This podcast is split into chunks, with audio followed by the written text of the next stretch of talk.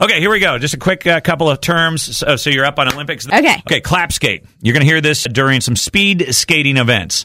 Now, regular ice skates have the boot permanently attached to the blade, not in clap skates that the speed skaters use. It's got a hinge in the front so it can kind of lay down on that ice. So as you lift up your foot, you can use the power of the athlete to keep moving along, and that skate still stays on the ice. Clap skate. Now you learn something. The power of the athlete. you like to hear the sound of clapping yes, please. when you're. Oh. yeah, baby. Yeah. can you hear that clap? It's an all clap skate, baby.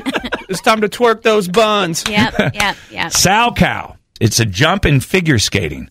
It starts with a takeoff from the back inside edge of one foot and finishes after spinning in the air with a landing on the back outside edge of the opposite foot. Did you get that? Nope. Neither did I. Nope. All right. Uh, I don't care. That's a sow cow. All right. Double cork. This is in snowboarding. This is the term for a spin that's both left to right or right to left and also up to, up and down. And a double means that you do the up and down twice. Anybody get that? Nope. That's a double cork. Great. And finally, the double hack weight takeout is used in curling when you take out two of your opponent's stones with a single shot. Two birds with one stone.